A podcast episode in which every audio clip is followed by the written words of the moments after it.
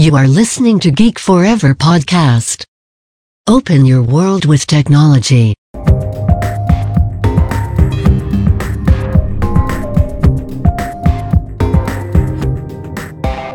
This is Geek China. สวัสดีค่ะ ขอต้อนรับเข้าสู่รายการ Geek China รายการที่จะมาเล่าสาระความรู้เกี่ยวกับประเทศจีนในหลากหลายแง่มุมค่ะนำรายการโดยพิมพ์ขวัญอดิเทพสถิตค่ะ แล้วก็กลับมาเจอกันใน EP ที่ 37 ในมหากาพย์ซีรีส์เรื่องภูมิทัศน์โลกอินเทอร์เน็ต แล้วก็ยักษ์ใหญ่ในวงการดิจิทัลประเทศจีนนะคะ ก็ยังอยู่ในยุคที่ 3 ค่ะ เป็นยุคที่ค่อนข้างยาว มีเรื่องราวที่จะเล่าเยอะนิดนึงนะคะ แล้วก็ยังอยู่ในเรื่องราวของเจ้าพ่อ group buy เว็บไซต์นามว่าเหมยถวนค่ะ EP ที่แล้วนะคะเราเห็นแล้วว่าในแง่ของ 团购 นะคะหรือว่าการ group buying หรือการรวมตัวซื้อของเป็นกลุ่มตรงนี้นะคะโมเดลตรงนี้เหมยถวนเนี่ยกลายเป็น number one ในตลาดจีนได้นะคะแล้วก็ใช้เวลาไม่กี่ปีนะคะของการก่อตั้งนะคะแล้วก็ผ่านสงคราม group buying กันอย่างดุเดือดนะคะ EP แล้วถ้าใครยังไม่ฟังต้องไปฟังกันนะคะเพราะเรื่องราวจะค่อนข้างเกี่ยวเนื่องกันกันอยู่พอสมควรเลยนะคะ ปี 2012 นะคะ ก็ถือว่าเป็นปีที่ก็เข้ามาอยู่ใน phase ของความมั่นคงแล้วก็ปลอดภัยมากขึ้นนะคะ ก็แน่นอนว่าเห็นแล้วว่าตัวเองเนี่ยเป็นเป็นเบอร์ต้นนะคะ ปีนี้เนี่ยนะคะหวังซิ่งนะคะ ก็เน้นหลักการที่เรียกว่า三高三低 หมายความว่าไง三高 หมายความว่า 3 ต่ำ三低 คืออะไร 3 สูงนะคะ เออก็คือเออ三高 คือ3สูงนะคะ三低 คือ3ต่ำนะคะก็หมายความว่าไงก็คืออ้างอิงจากหลักการนะคะของที่ของกรุ๊ปปองนะคะกรุ๊ปปองเนี่ยเขาจะเป็น high gross profit นะคะ high cost operation นะคะทีนี้แต่ positioning ของเหมยถวนคืออะไรนะคะคือ high quality นะคะ low price นะคะ high efficiency low cost นะคะแล้วก็ high technology นะคะ low gross profit นั่นเองนะคะนี่ก็เลยเรียกว่าเป็น三高三低 นะคะหรือว่า three highs three lows นั่นเองนะคะ ซึ่ง Amazon นะคะก็เคยพิสูจน์นะคะมูลค่าทางการค้าของ concept ที่เป็น High Tech แล้วก็ Low GP ไปแล้วนะคะ แต่ว่าก็อาศัยหลักการของการสเกลที่มันมันใหญ่ขึ้นนะคะ อะนอกจากนี้นะคะหลักการของ三高三低 แล้วนะคะก็ยังมีเป้าหมายที่เขาต้องการที่จะวางให้ได้เลยคือภายในปี 2012 นะคะทุกเดือนเนี่ยจะต้องบรรลุถึงจุดคุ้มทุนนะคะแล้วก็จะสามารถได้กลายเป็นบริษัทที่ทำกำไรได้ในที่สุดนะคะ ก็ปี 2012 นะคะเพื่อที่จะบรรลุเป้าหมายเหล่านี้นะคะเขาก็ขยายธุรกิจไปด้วยนะคะ ครอบคลุมไปกว่า 300 กว่าเมืองที่เป็นระดับแบบ prefecture นะคะหรือว่าเป็นนครระดับจังหวัดนะคะ ก็ขึ้นไปนะคะก็คือหลายหลายระดับ หลายเมืองนครระดับจังหวัด ต้องบอกเลยว่า โครงสร้างการปกครองของจีนเนี่ยจะแบ่งเป็นตามโครงสร้างแบบที่เราจะแบ่งเป็นการปกครองท้องถิ่นระดับบนทนใช่ไหมคะท้องถิ่นระดับจังหวัด นครระดับจังหวัด นครระดับเทศมณฑลตำบลหมู่บ้านคือรายละเอียดจะมีเยอะ แต่ว่าเอาไว้มีโอกาสนะคะจะนำมาเล่าผ่านบทความก็ดีหรือว่าผ่านแบบ พอดแคสต์ก็ดีนะคะ ก็รบกวนติดตามกันต่อไปนะคะอะปริมาณการปริมาณยอดขายที่เขาประกาศในในประมาณพฤษภาปี 2012 เนี่ยนะคะ อยู่ที่ 380 ล้านหยวนนะคะแล้วเขาก็พบว่านะคะก็มีช่องว่างนะคะที่ค่อนข้างใหญ่ในเรื่องของ gross profit margin ในระหว่างแต่ละเมืองเลยทีเดียวนะคะ ข้อมูลแสดงให้เห็นว่านะคะ gross profit margin นะคะของ group buying นะคะออยู่ที่น้อยกว่า 7%นะคะ แต่ Groupon เนี่ยนะคะก็มี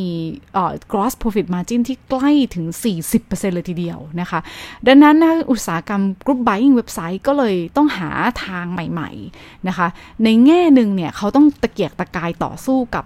คู่แข่งแย่ง Market Share ใช่ไหมคะ อีกแง่หนึ่งเลยก็คือความพยายามที่จะต้องก่อร่างรูปแบบธุรกิจใหม่ ๆ นะคะในตอนนั้นนะคะเขาก็จะพยายามก่อร่างรูปแบบที่เป็น shopping mall นะคะแล้วก็ขณะเดียวกันเนี่ยก็พยายามแทรกแซง แพลตฟอร์มที่เป็นอีคอมเมิร์ซนะที่อย่างเช่น JD.com นะคะช่วงเวลานั้นนะคะเป็นช่วงเวลาที่อาลีบาบานะคะซึ่งบอกว่าเป็นเป็นนักลงทุนเบื้องหลังนะคะก็ริเริ่มแนวคิดนะคะต่อยอดธุรกิจของเหมยถวนบนถาวเปล่านะะซึ่งต้องบอกเลยว่าเท้าเปล่าในยุคนั้นเนี่ยโอ้โหมีทราฟฟิกมีปริมาณผู้ใช้นี่สูงมาก แต่ถึงกระนั้นแล้วก็ถูกปฏิเสธนะคะหวังซิ่งปฏิเสธอยู่ดีคือไม่เอานะคะ เพื่อสร้างผลกำไรนะคะ ผู้บริหารระดับสูง แล้วก็ผู้ร่วมก่อตั้งต่างๆ ของเหมยถวนนะคะ อย่างนายหวางหุยเหวินนะคะเขาก็ตั้งเป้าหมายอัตรากำไรขั้นต้นนะคะ อยู่ที่8%นะคะ เพราะว่าโดยรวมอย่างที่บอกโดยผลตลาดเนี่ยก่อนหน้านี้คือน้อยกว่า 7 นะคะ เขาก็ตั้งเป้าไว้จะต้องได้ 8%แล้วก็ยอดขายรายเดือนนะคะ จากที่ประกาศไป 380 ล้านหยวนเนี่ยเขาก็ตั้งยอดขายรายเดือนนะคะอ อยู่ที่ 600 ล้านหยวนนะคะ และในในขณะนั้นนะคะอัตราขั้นต้นนะคะอัตรากำไรขั้นต้นของเหมยถวนเนี่ยเกิน 6%แล้วนะคะปี 2012 ปริมาณธุรกรรมของเหมยถวนนะคะทั้งหมดเนี่ยนะคะอยู่ที่ประมาณ 5,500 กว่าล้าน5,000 กว่าล้านครั้งนะคะ พอมาเปรียบเทียบนะคะต้องบอกเลยว่าถ้าเราเปรียบเทียบกับเอ อย่างเท้าเปล่าหรือทีมอรวมกันนะคะ ที่มีการทำกิจกรรม Double Eleven หรือว่า 11 11 นะคะ แค่วันเดียวนะคะ ของอค่ายอาลีบาบาเนี่ยนะคะ ก็ธุรกรรมเนี่ยสู้ไม่ได้เพราะว่าของทางเท้าอของทางเถาเป่ากับ Tmall นะคะรวมกันเนี่ยหมื่นเก้าพันกว่าล้านครั้งนะคะ แต่ว่าเมื่อมาดูอย่างนี้นะคะมาในทางกลับกันนะคะ ในฝั่ง mobile ของทางเหมยถวน เขาก็จะพบว่า เอ๊ะ ในเรื่องของ traffic ที่มาจาก mobile เนี่ยเติบโตอย่างรวดเร็วนะคะแล้วก็คิดเป็น 30%ของปริมาณทั้งหมดนะคะเดี๋ยวจำจำตัวเลขนี้ไว้นะคะเพราะว่ามันก็จะเปลี่ยนแปลงไปอย่างโอ้โหมีนัยสำคัญเลยนะคะในช่วงหลังจากนี้ปีถึง 2 ปีนะคะในการให้สัมภาษณ์นะคะกับนิตยสารของ Forbes นะคะในตอนนั้นนะคะหวังซิ่งเขาก็สรุปหลักการการดำเนินงานของเหมยถวนนะคะ อย่าง 3 อย่างเลยนะคะ หลักการตรงนี้คืออะไรนะคะหนึ่งคือเขาต้องการละทิ้งนะคะ การกรุ๊ปบายอิงหรือถวนโก้แบบสิ่งของนะคะหรือซื้อสิ่งของเนี่ยแบบซื้อ อยากจะซื้อ iPad นะคะก็มาแชร์ซื้อลงกันอะไรอย่างเงี้ยนะคะ ที่นะคะที่เขาไม่อยากได้แบบนั้นนะคะ แล้วเขาหันมาโฟกัสในแบบกลุ่มบริการแทนนะคะสองเลยคือเขาต้องการใช้อัลกอริทึมเพื่อค้นหาบริการในพื้นที่ที่ดีและเหมาะสมที่สุด 3. นะคะเขายึดเลยนะคะ ยืนหยัดยืนหยัดมากในเรื่องของอัตรากำไรขั้นต้นที่ต่ำนะคะ เดินเดินทางวอลมาร์ทนะคะปีนี้นะคะก็เป็นปีที่แนวคิด ที่เรียกว่าออนไลน์ to offline นะหรือว่า O2O เนี่ยได้รับความนิยมมากในอุตสาหกรรมอินเทอร์เน็ตนะคะทำให้ธุรกิจ group buying เนี่ยต้องบอกเลยว่ามีพื้นที่ในการจินตนาการรังสรรค์นวัตกรรม แล้วก็เติบโตอีกมากมายนะคะ หวังซิ่งเขาเชื่ออะไร เขาเชื่อว่าในปีแรกนะคะของอีคอมเมิร์ซแบบดั้งเดิมนะคะเราจะเรียกว่า traditional e-commerce ตรงนี้นะคะ เกิดขึ้นในปี 1998 นะคะอะถ้าเราย้อนไปในยุคที่หนึ่งนะคะของตอนชัยนาทอกเราเคยเล่าไปแล้วว่ามันเป็นปีวิวัฒนาการเนาะสำหรับปี 2010 นะคะ ในสายตาของหวังซิ่งนะคะ นี่คือปีแรกของการบริการแบบเขาเรียกว่า service e-commerce คือการ คือ e-commerce แบบการให้บริการนั่นเองนะคะ แล้วเขาก็บอกว่าปีนี้นะคะซึ่งตอนนั้นเป็นปี 2012 จะเป็นจุดผกผันใหม่ของบริการ e-commerce สำหรับเมถวนเลยทีเดียวนะคะ 90%ของธุรกิจแพลตฟอร์มคือบริการนะคะดังนั้นเป้าหมายของเขาเลยคือการเป็นองค์กร e-commerce ในภาคอุตสาหกรรมบริการนั่นเองนะคะ หวังซิ่งเชื่อว่าขนาด e-commerce นะคะของการบริการ จะมีขนาดใหญ่นะคะสเกลใหญ่พอๆกับอีคอมเมิร์ซของพวกแบบเป็น physical แบบที่อาลีบาบาขายเลยทีเดียวนะคะแล้วก็ไม่ว่าใครจะเรียกเป็นว่า group buying O2O online to offline local service อะไรก็ตาม ชื่อมันจะไม่สำคัญนะแต่ตัวที่มันสำคัญเลยคือ concept ตรงนี้นะคะเหมยถวนเขาก็ยังเชื่ออีกนะคะว่า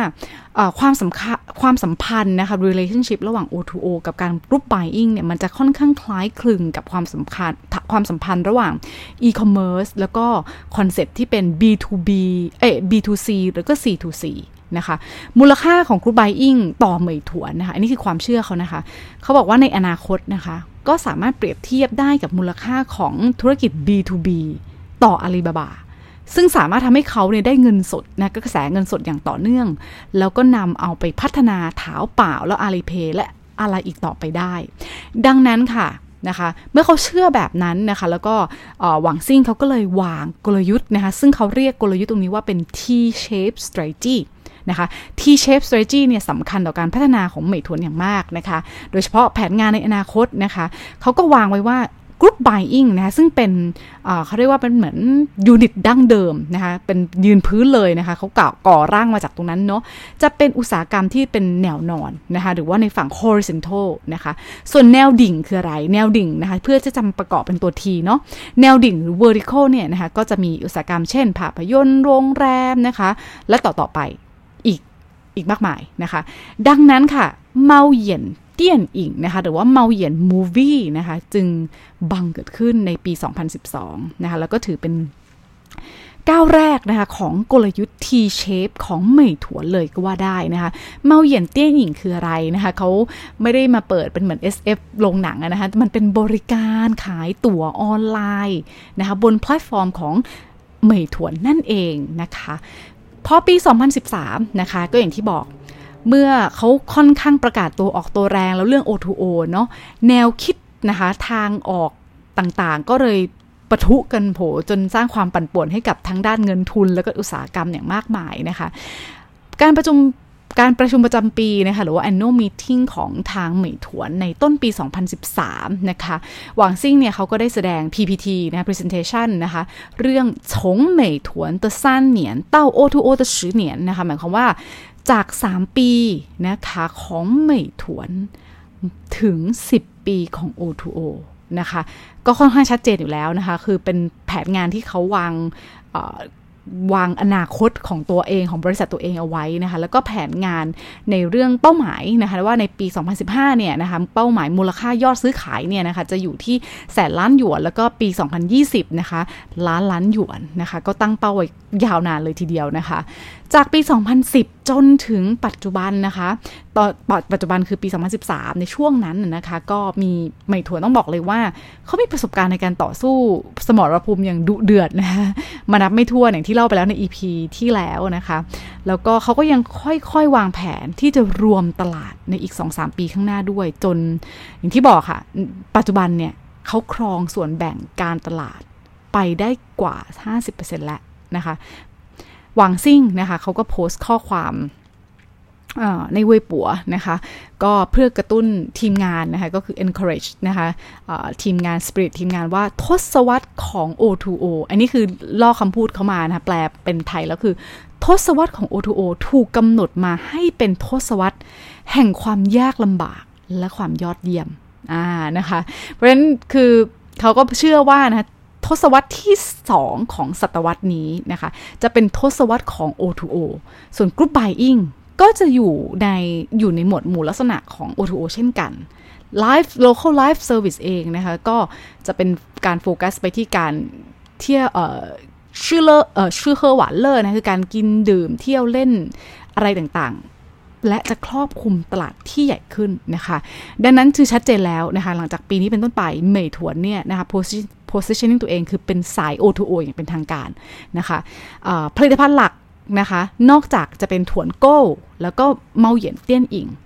ปี 2013 เกิดอะไรขึ้นนะคะเขา launch นะคะ launch เหมยถวน 酒店 นะคะเหมยถวน 酒店 แปลว่าเหมยถวน hotel นะคะ โรงแรมก็คือภาษาจีนคือ酒店 นั่นเองนะคะ ก็ launch อย่างเป็นทางการนะคะ เพราะว่าขณะเดียวกันนะคะ ต้องบอกเลยว่ากลุ่มธุรกิจ group buying ของโรงแรมระดับ ล่างนะคะแล้วก็ระดับกลางเนี่ยมีการเติบโตอย่างต่อเนื่องเลยนะคะ แต่ว่าส่วนนี้นะคะเหมยถวนเขาพบว่ามันเป็นตลาดนะเป็น segment ที่ถูกละเลยโดย OTA หลักนะ OTA คืออะไร OTA คือ Online Travel Agency นะคะก็เป็นเหมือนอย่างที่ถ้าเคยได้ยินคือออย่าง Ctrip นะคะชินาอะไรแบบนี้คือเขาจะไม่ได้สนใจรายย่อยถูกไหมคะเพราะฉะนั้นเนี่ยกลุ่มนี้ถูกละเลยเหมยถวนก็เข้ามา เจาะตลาดกลุ่มนี้แทนนะคะเหมยถวนก็พบว่านะคะเขาก็คิดว่าเอ๊ะปี 2013 เป็นต้นไปแล้วนะคะการซื้อแบบ group buying นะ团购 ตัวนี้นะคะภาษาจีนขอใช้ภาษาจีนก่อนจะถนัดปากมากกว่านะ团购 นะคะ 团购 เนี่ยจะไม่ได้รับความสนใจมากนัก เพราะอะไรไม่ใช่เป็นเพราะว่ามันไม่สำคัญ แต่ถวนโก้จะเป็นเรื่องธรรมดามาก ๆ มันจะกลายเป็นส่วนหนึ่งของการบริโภคชีวิตประจำวันของ ประเทศจีน ต้องบอกของประเทศจีนเพราะอย่างประเทศเราเนี่ยเหมือนถวนโก้จะไม่ได้ฮิตนักนะแต่ว่าประเทศจีนถือว่าเป็นเรื่องค่อนข้างปกติเลยทีเดียวนะคะเขาก็มองว่าถวนโก้เป็นปกติก็จะเหมือนกับวิวัฒนาการของคนนะคะมุมมองของผู้คนที่ซื้อหนังสือออนไลน์ 10 ปีที่แล้วกับปัจจุบันนั่นเองนะคะ นอกจากนี้นะคะจุดเริ่มต้นอีกประการหนึ่งเลยนะคะ คือการที่เขาเริ่มนะคะเข้าใจ local needs นะคะหรือว่าความต้องการท้องถิ่นของ user คืออะไร คือความสะดวกสบายของการมีแอปพลิเคชันครบวงจร มากกว่าการมีแอปพลิเคชันแยกนะคะ เรื่องนี้สำคัญมากๆ มาก ๆ เลยในประเทศจีนนะคะ คือการมีแอปพลิเคชันครบวงจรเนี่ยนะคะ เว้นเสียแต่ user เหล่านั้นจะต้องการแอปที่พิเศษแยกย่อยไปเองนะคะ จุดนี้เลยเป็นจุดตั้งต้นที่สำคัญในการเกิด super app ในประเทศจีนนะคะ ซึ่งในตอนต่อไปในอนาคตนะคะจะมีการแชร์ use case กันนะต้องบอกเลยว่าหากใครที่อยากที่จะทำธุรกิจกับประเทศจีนนะคะ อยากจะพัฒนาแอปขึ้นมา ไม่ควรพัฒนาแอป ถ้าแอปนั้นยังไม่ปังจริงนะควรจะไปฝังอยู่ใน super app ของประเทศจีนก่อน ซึ่งปัจจุบัน super app ของประเทศจีน คืออย่าง WeChat ซูเปอร์แอปใช่ไหมคะ Alipay ซูเปอร์แอปนะคะป่ายตู้เขาก็มี super app ของเขาแต่โอเค ความนิยมมันก็ยังคงเป็น WeChat แล้วก็ Alipay ตรงนี้อยู่นะคะ แม้แต่เหมยถวนเองก็ยังไปอยู่ใน super app แต่ตัวของเขาเองก็เป็น super app เหมือนกันนะคะ เรื่องนี้สำคัญมากนะเดี๋ยวจะในยุคหน้าจะมีมีมีพูดนะคะแล้วก็โชว์ให้เห็นนะเพราะว่าคนจีนไม่ชอบวุ่นวาย ไม่ชอบเดี๋ยวไปแอปนี้กดซื้ออันนี้ไปแอปนี้ถูกต้องไหมคะ คืออย่างเมืองไทยเนี่ยก็จะมีเดี๋ยวก็อันนี้พร้อมเดี๋ยวก็อันนั้นพร้อมใช่ไหมคะ แยกกันวุ่นวายไปหมด แต่ประเทศจีนไม่ใช่นะคะ ทุกอย่างก็อยู่เพียงแค่มือถือที่เดียวจบครบทุกอย่างนะคะ อะ นอกเรื่องไปแล้วกลับเข้ามานะคะ หลังจากนั้นไม่นานนะคะเหมยถวนก็ประกาศนะคะว่าเมาเหยียนมูวี่ของเขานะก็มีการเติบโตต่อเดือนเนี่ยที่สูงถึง 30%เลยทีเดียวและยอดขายนะคะ คิดเป็น 90 เอ้ย 9%ของ Box Office ในประเทศ ง่ายๆเลยคือการออกตั๋วหนังทุกๆ 10 ใบของประเทศจีน 1 ใบนั้นมาจากเหมยถวนนั่นเองนะคะ ไม่ถวนเลยตั้งใจที่จะ replicate โมเดลนะคะหรือว่าทำเอาโมเดลเนี้ยมาทำซ้ำกับธุรกิจแขนงอื่น ตัวทีค่ะทำอื่นๆ และโปรเจกต์นั้นนะคะที่กำลังมานะคะ แล้วเขาก็กำลังที่จะบ่มฟักไข่อยู่เลย นั่นคืออะไร Food Delivery นั่นเองนะคะ ซึ่ง Food Delivery นะคะหรือว่า Take Away ตัวนี้ภาษาจีนเรียกว่าว่ายไม้นะคะว่ายไม้นะคะ ก็ขออนุญาตใช้คำว่าว่ายไม้นะคะเพราะว่ามันติดปากแล้วเราก็พูดคล่องกว่านะคะว่ายไม้ว่ายไม้จริง ๆ แล้วนะคะก็จะเริ่มมาปลายปลายปี 2012 แล้วนะคะช่วงนั้นเนี่ยต้องบอกเลยว่าก็เป็นช่วงที่ธุรกิจของทางเหมยถัวเนี่ยก็เริ่มที่จะถึงจุดคุ้มทุนแล้วนะคะ คือ break even ได้สำเร็จแล้วนะคะ แล้วก็อยู่ในโหมดของ เส้นทางที่ดีต่อใจอ่าดีต่อธุรกิจแล้วนะคะ แต่ว่าเขาไม่ได้วางใจนะคะอย่างที่บอกเลยว่าอออย่างประเทศจีนนะคือธุรกิจเนี่ยเปลี่ยนแปลงแล้วก็แข่งขันอย่างบ่อยมากนะคะ ถ้าเรารู้สึกพอใจตอนนี้แล้ว ถูกคู่แข่งฆ่าทันทีนะคะดังนั้นเขาเลยจำเป็นที่ต้องหา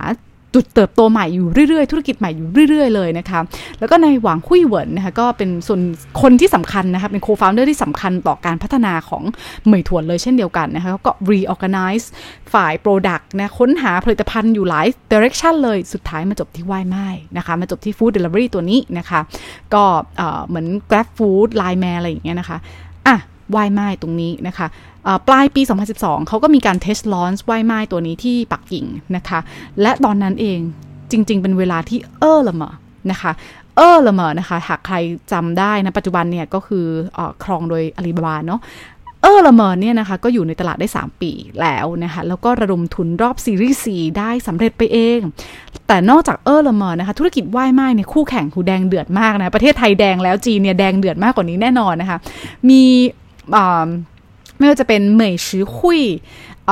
อีเท้าชือนะคะเถาเป่าเตี่ยนเตี่ยนมีเยอะมากนะคะเหมยถวนรู้ว่าขนาดตลาดของ food delivery เนี่ยนะคะ ไม่ได้น้อยหน้าไปกว่า group buying เลยนะคะ แล้วก็เหมยถวน 外卖ตัวนี้นะคะ ก็ตัดสินใจนะลงแข่งในสนามนี้และขยายตัวอย่างรวดเร็วนะคะ เกมเดียวกันเลยกับแบบที่เขาพยายาม แข่งในในในถวนโก้นะเพราะฉะนั้นอีพีที่แล้วไปฟังดูนะคะว่าเขาขยายอย่างไรนะคะเขาก็วางแผนที่จะลงทุนนะคะตัวว่ายไม้ตัวนี้นะคะ1บิลเลียนหยวนนะคะในอีกสี่สามปีข้างหน้านะคะและเพื่อที่จะครอบคลุมร้อยเมือง และนอกจากนี้นะคะ สไตล์เดียวกันเลยคือร่วมงานกับทีมงาน Food ไหว้ไม้นะคะในแต่ละพื้นที่ในแต่ละเมืองด้วยนะคะเพื่อที่จะทำให้การส่งของส่งอาหารของเขาเนี่ยนะคะถึงภายในเวลาที่รวดเร็วนั่นเองนะคะมามืดยังไม่ถวนนะคะก็พุ่งทยานมาก ๆ เลยในอุตสาหกรรมโรงแรมนะคะเหมยถวน hotel อย่างที่บอกนะคะเป็นทีอันที่สองที่เขาเริ่มนะคะ ก็เออ จากการที่เขามอนิเตอร์ข้อมูลภายในเขาเห็นเลยนะคะว่าสเกลของธุรกิจของเหมยถวนเนี่ยกำลังจะแซงหน้าพี่ใหญ่ OTA อย่าง Qunar นะคะออนอกจากนี้นะคะเหมยถวนก็ยังพยายามนะคะขยายไปอย่างอื่นด้วยนะ ไม่ว่าจะเป็นเหมยถวน cloud บริการที่ช่วย SME อะไรต่างๆ แต่เขาก็มองว่า เออ จริงๆเขาอยากทำอย่างที่บอกยักษ์ใหญ่ Giant จากอาลีบาบาเทนเซนทำอะไรเยอะมากถูกไหมคะเขาก็อยากทำตาม แต่พอเขามาวอกเขามองแล้วว่าเอ๊ะจุดเนี้ยมันไม่ใช่กลยุทธ์ที่เขาจะต้องออให้ความสำคัญเป็นดับแรกนะคะหรือว่าที่เขาต้อง prioritize นะคะดังนั้นก็โฟกัสเพียงเท่านี้ก่อนนะคะ แต่อันอื่นก็ลองแต่ไม่ได้โฟกัสนั่นเองนะคะ ในปีนี้เนี่ย transaction volume หรือว่ายอดธุรกรรมของเหมยถวนนะคะ สูงถึง 16,000 ล้านหยวนนะคะ แล้วก็ครอบคลุมกว่า 70 ล้านผู้บริโภคนะคะ แล้วก็มี4แสน4แสนกว่า merchant ที่มาทำมาร่วมกับใน ecosystem ของเขานะคะแล้วก็ขยายไปกว่า 200 เมืองแบบระดับเมืองจีนคือ城市นะคะ เมืองใหญ่ ๆ นะคะ ในแง่ของผลงานการดำเนินงานนะคะ หวังซิ่งเนี่ยถือว่าถึงเป้าหมายในแง่ของอะไรบ้างคือเกิน 50%ในส่วนแบ่งการตลาดและนะคะ แล้วก็ยอดของ วอลุ่มที่มาจากมือถือนะคะ แต่เขาก็ไม่สามารถบรรลุธุรกรรมต่อปีนะคะ ปริมาณธุรกรรมต่อปีที่เขาตั้งเป้าไว้ได้นะคะ คือ 18,800 ล้านต่อปี แต่จริงๆก็เฉียดฉิวนะคะ คือทำไปได้ 16,000นั่นเองนะคะ แต่ว่าการทำกำไรอย่างที่บอกก็ดีขึ้นนะคะ ก็เดือนส่วนใหญ่ก็ทำกำไรได้ แล้วก็ทำให้เหมยถวนเนี่ยบรรลุผลกำไรประจำปีเป็นครั้งแรกนะคะ ในปี 2013 แม้ว่าจะ เป็นเพียงแบบบางบางกำไรบางเท่านั้นน่ะนะคะ แต่ก็ถือว่าโอเคทำสำเร็จนะคะ ปี 2014 นะคะ ก็เป็นปีที่อุตสาหกรรมรูปไบอิงก็มาถึงจุดสิ้นสุด จุดสิ้นสุดนี้หมายความว่ายังไงนะคะ ก็เว็บไซต์มากมายเลยนะคะ ที่เคยแข่งขันกันไปจาก 5,000 เหลือเป็นพันเหลือเป็นร้อยหลาย ๆ ก็ทยอยปิดตัวลง ไม่ก็ถูกซื้อ หรือไม่ก็เริ่มมีการวางการร่วมทุนต่างๆ อย่างเช่นป่ายตู้ทำการเข้าซื้อนัวมี .com นะคะหรือแม้แต่ Tencent ก็เริ่มที่จะลงทุนทางกลยุทธ์จับมือกับเตียนพิงนะคะด้วยการแลกหุ้น 20%เนาะคู่แข่งของเหมยถวนก็เปลี่ยนจากรายย่อยไปเป็นยักษ์ใหญ่ในทันทีค่ะ หวังซิ่งเชื่อว่าในปี 2014 นะคะเขาก็จะต้องเผชิญกับเหตุการณ์ที่ไม่เคยเกิดขึ้นมาก่อน ไม่เคยคาดคิดมาก่อน และการแข่งขันโลกอินเทอร์เน็ต มันจะต้องส่งพลังมากมายแน่นอนนะคะเขามองว่านี่คือสิ่งที่รุ่งโรจน์นะคะเขามองในแง่บวกมากๆเขาไม่กลัวนะคะเขาบอกว่านี่คือสิ่งที่ต้องฉวยโอกาส เพราะโอกาสนี้มีได้ไม่มาก แต่ เขาเองก็รู้เขามีเวลาเพียงแค่ 6 เดือนเท่านั้นที่จะทำไม่งั้นคือล้มละลายนะคะ เงินไม่พอนะคะ ปี 2014 ธุรกิจกรุ๊ป buying ของเหมยถวนคิดเป็น 60%นะคะ ของตลาด团购ในประเทศจีนตลาดกรุ๊ป buying ในประเทศจีนนะคะ หวังซิ่งนะคะก็กล่าวว่าเหมยถวนเนี่ยครองอยู่ประมาณ 60%ใช่ไหมคะเตียนผิงก็ครองอยู่ประมาณ 20 กว่าเปอร์เซ็นต์นัวหมี่ก็เกือบ 10%นะคะสามยักษ์ใหญ่รวมกันแล้วนะคะ 90%ของตลาดในประเทศจีนนะคะ แต่โมบายแต่ในแง่ของโมบายทราน s a c t i o n นะคะ อย่างที่บอกตอนนี้นะคะ เติบโตถึง 70%ของออเดอร์ทั้งหมดของเหมยถวนนะคะโมบายมาแล้วนะคะ ในในของยุคเหมยถวนตรงนี้นะคะ ซึ่งจริง ๆ แล้วนอกจากที่จะมีเหตุการณ์เหล่านี้แล้วนะคะ อย่างที่บอกประเทศจีนทุกอย่างแข่งขันกันดุเดือดมาก นอกจากที่ทุกคนให้ความสำคัญกับเหมยถวนแล้ว ยังมีการแข่งขันอันนึงนะคะ ระหว่างตีตีกับควายตี้นะคะะซึ่งตอนนั้นในช่วงการก่อตั้งเลยนะคะของตีตีเนี่ยนายเฉิงเหวยนะคะเคยโชว์โปรโตไทป์ผลิตภัณฑ์ตีตีเนี่ยให้กับนายหวังซิ่งนะ แต่หวังซิ่งเนี่ยเขาก็คงไม่สามารถคาดการขนาดของตีตีได้ในอนาคต แล้วก็ไม่เคยคิดมาก่อนว่าสุดท้ายแล้วเขาจะกลายมาเป็นคู่แข่งขันกันใน 4 ปีให้หลังนะคะหมายความว่าไงปี 2017 เมยถวนก็คิดจะทำ บริการ ride hailing เช่นเดียวกันนะคะ ขณะที่อุตสาหกรรมเรียกรถเนี่ยนะคะ ก็กำลังสู้กันจนตัวตายเนาะไม่ทวนก็ยังคงพัฒนา T-shape strategy อยู่นะคะหนึ่งในนั้นนะคะเมาเหยียนเมาเหยียนเนี่ยถือว่าเป็น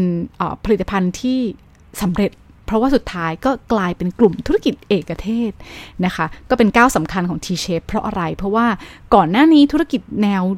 ดิ่งนะคะ vertical เนี่ยนะคะเวลาเราพัฒนา T-shape ใช่ไหมคะ คือก็จะต้องใช้ทีมร่วมกัน share resource เนาะ แต่ว่าพอเมาเหยียนแยกตัวออก จะมีทีมที่ตั้งขึ้นมาเป็นของตัวเอง ระบบ supply chain ของตัวเอง ระบบ sales marketing ของตัวเองนะคะ ดังนั้นค่ะ เมาเหยียน spin off ออกไปนะคะธุรกิจโรงแรมนะคะว่ายไม้นะคะ delivery เนาะใครจำไม่ได้ต้องจำนะคำนี้ว่ายไม้นะคะภาษาจีนว่ายไม้คือ delivery ว่ายไม้ก็เดินรอยตามเมาเหยียนนะคะในการสร้างระบบ supply chain ทีมการขายการตลาดของตัวเองทั้งหมดนะคะหวางหุยเหวินเนี่ยเขาก็เชื่อว่าเหมยถั่วเนี่ยนะคะธุรกิจ ว่ายไม้ตัวนี้นะคะของเมยถัวเนี่ยจริง ๆ แล้วมันสร้างผลลัพธ์ที่ค่อนข้างส่งเสริมกันสำหรับพ่อค้านะคะสำหรับ merchants นะคะถวนโก้กับว่ายไม้ทวนอีกทีถวนโก้คือกรุ๊ป buying กับ food delivery เนี่ยผลประโยชน์มันเกี่ยวเนื่องกัน เพราะว่าอะไรเพราะว่าไหว้ไม้เนี่ยมันคือการซื้อแล้วก็ ไปส่งที่บ้านถูกไหมคะ มันไม่ได้กินพื้นที่ร้านอาหาร เพราะฉะนั้นเนี่ย merchants นะคะ ก็มองว่าไหว้ไม้เนี่ยนะคะ จะเป็นรายได้เสริมที่เพิ่มเติมเข้ามานะคะ ดังนั้นเนี่ยการขยายธุรกิจในกลุ่มอาหารตัวเนี้ยจากถวนโก้ไปยังไหว้ไม้มันเป็นการขยายธุรกิจที่เป็นไปโดยธรรมชาตินั่นเองนะคะ เดือนพฤษภาปี 2014 นะคะเหมยถวนเนี่ยระดมรอบซีรีส์4ได้สำเร็จนะคะ แล้วก็ทำไปได้ระดมไปได้ 300 ล้านดอลลาร์นะคะ คิดเป็นมูลค่าตลาดตอนนั้นอยู่ที่ 2-3 billion ดอลลาร์สหรัฐนะคะหวังซิ่งกล่าวว่าจุดโฟกัสของเหมยถวนนะคะ ในช่วงเวลาถัดไปเนี่ย จริงๆ ก็คงจะไม่ได้อยู่ที่การระดมทุน และก็การออกสื่อประชาสัมพันธ์อะไรแล้วนะคะ แต่จะอยู่ที่การเร่งการขยายสเกลของธุรกิจนะคะ เพราะเขากังวลเรื่องอะไร การเข้ามาของ Giants หรือยักษ์ใหญ่ทั้งหลายอย่างที่บอกโอ้โหป่ายตู้ก็มาใช่ไหมคะ Tencent ก็มา และนอกจากนี้สิ่งที่เขากังวลคือความเร็วแล้วก็ขอบเขตของอุตสาหกรรมบริการ ที่มันถูก transform โดยอินเทอร์เน็ต เพราะมีโมเดลเกิดขึ้นใหม่แบบโอ้โห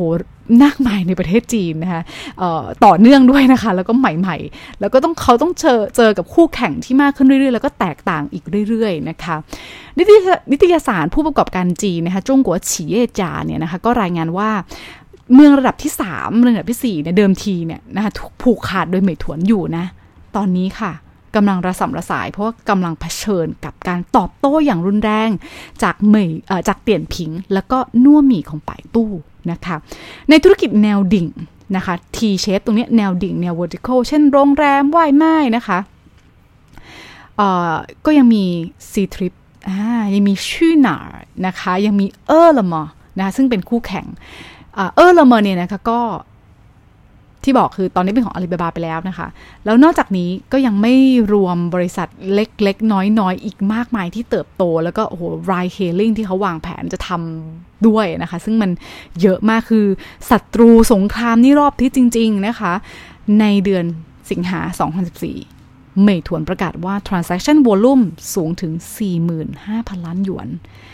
โอ้โห ตลอดปี 2014 นะคะ นี่เติบ transaction transaction volume ของเหมยถวนเนี่ยเติบโตถึง 3 เท่าจากปีที่แล้วนะคะจาก 16บิลเลียนนะคะ หรือว่า 16,000 ล้านหยวนมามาสู่ที่45,000 ล้านหยวนนะคะ และ transaction ที่มาจากโมบายจาก 70%เป็นยังไงคะ ตอนนี้ค่ะ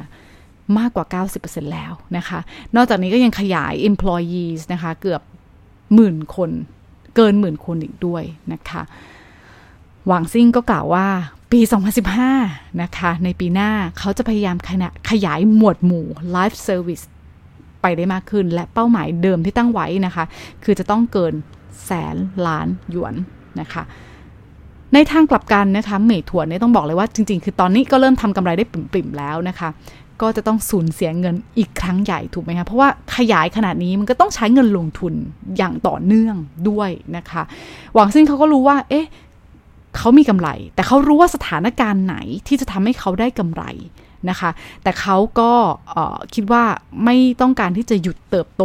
นะคะ สุดท้ายค่ะ รอบเดือนเอเดือนสุดท้ายของปี 2014 นะคะเขาระดมทุนอีกครั้งนะคะ ในรอบซีรีส์4เอ้ยซีรีส์ดี คือจบไปแล้วนะคะกลางเดือน 5 เนี่ยซีรีส์4พอมาเดือนสุดท้ายเดือนธันวาเนี่ยซีรีส์ดี เรียกไปอีก 700 ล้านดอลลาร์ จริง ๆ คือรายละเอียดประวัติศาสตร์การขยายตัวของเหมยถวนจริง ๆ แล้ว คือการเผาเงินชัดๆ เผาทุนเลยนะคะโดยเฉพาะปี 2014 เป็นการจัดหาทุนถึง 2 ครั้งด้วยกันนะคะ เพราะฉะนั้นคือเขากำลังขยายธุรกิจอย่างรวดเร็วนั่นแหละนะคะ ถึงการส่วนแบ่งการตลาดนะคะของเหมยถวนในปี 2014 เนี่ยเกิน 60%แต่ต้องบอกเลยนะคะว่าไอ้เกิน 60%เนี่ยมันแลกมาด้วยอะไร แลกมาด้วยการขาดทุนเฉลี่ยต่อเดือนหลายร้อยล้านหยวน นะคะ นักลงทุนเขาก็บอกว่ายอมรับได้นะเพราะเขาก็มองเชิงบวกนะคะ กับอนาคตของเหมยถวน แต่ต้องบอกเลยนะคะว่าไม่ใช่มีผู้เล่นทุกคนที่สามารถจะทำด้วยอัตราการเผาเผาเงินเช่นนี้ได้นะคะ และในเวลานั้นนะคะ นายทุนใหญ่เบื้องหลังคือใครบ้าง ของเหมยถวนนะคะอาลีบาบา Tencent Sequoia นะคะ Boyu Capital นะคะ และของเตียนพิงคือใคร อาลีบาบา Tencent Sequoia Trust Capital แล้วก็ Capital Today ซึ่งเมื่อมองในแง่ระดับผู้ถือหุ้นด้วยกันนะคะ ทั้งสองบริษัทเนี่ยมีนักลงทุนผู้ถือหุ้นที่ทับซ้อนกันนะคะนอกจากนี้ประกอบกับสถานการณ์ที่บอกคือเผาเงินไปค่อนข้างเยอะ ขยายธุรกิจไปค่อนข้างเยอะนะคะ ดังนั้นค่ะ เหตุการณ์ต่อมาคือการคลุมถุงชน ระหว่างเหมยถวนกับเตียนผิงนะคะ พูดง่าย ๆ เลยคือการควบรวมกิจการของทั้งสองในปี 2015 ค่ะ โห วันนี้เวลาเราค่อนข้างยาวนะคะ แต่ว่าเหตุการณ์ยังไม่จบ เหตุการณ์ในปี 2015 นะคะ การแต่งงานแบบคลุ้มถุงชนของเหมยถั่วและเตี่ยนผิงเกิดขึ้นนะคะ จะเป็นอย่างไรติดตามได้ใน EP ที่ 38 ค่ะ สำหรับใน EP นี้ต้องขอจบไว้เพียงเท่านี้ก่อนค่ะ ฝากติดตามพิมพ์ขวัญกันได้ 2 ช่องทางแล้วนะคะ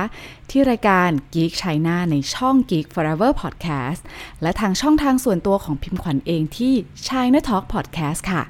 ถ้ายังไงก็ขอฝากติดตาม กด follow กด subscribe กันด้วยนะคะ แล้วเจอกันใหม่ใน EP หน้าค่ะสำหรับวันนี้ สวัสดีค่ะ